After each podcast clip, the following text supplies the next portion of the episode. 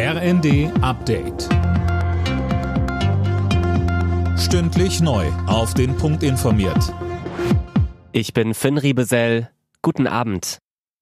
Nicht nachlassen und weiter solidarisch mit der Ukraine sein, dazu ruft Bundespräsident Steinmeier auf in seiner Weihnachtsansprache, die morgen Abend ausgestrahlt wird. Tim Britztrup. Steinmeier sagt, bis Friede einkehren kann, ist es ein Gebot der Menschlichkeit, dass wir den Angegriffenen, den Bedrohten und Bedrückten beistehen. Der Bundespräsident betont, dass ein Frieden zwischen Russland und der Ukraine derzeit nicht in Sicht ist. Er betont aber auch, dass es Gründe gibt, zuversichtlich zu sein. Die Ukraine behauptet sich mit großem Mut, Europa steht zusammen und unser Land wächst laut Steinmeier wieder einmal über sich hinaus. Viele Amerikaner müssen an Weihnachten zu Hause bleiben. Grund ist der Mega-Wintersturm mit Temperaturen bis zu minus 48 Grad.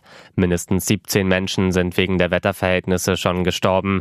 Lisa Hofmann berichtet. Einige von ihnen starben bei einer Massenkarambolage mit 50 Autos in Ohio. Andere, vor allem Obdachlose, sind erfroren. Auch tausende Flüge und Bahnverbindungen wurden gestrichen. Deshalb kommen viele Menschen damit nicht zu Weihnachten zu ihren Familien.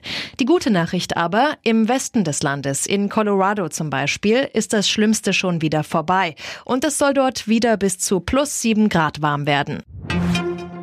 Während wir Weihnachten feiern, sind bei einem russischen Bombenangriff auf die Stadt Cherson nach ukrainischen Angaben mindestens sieben Menschen getötet worden.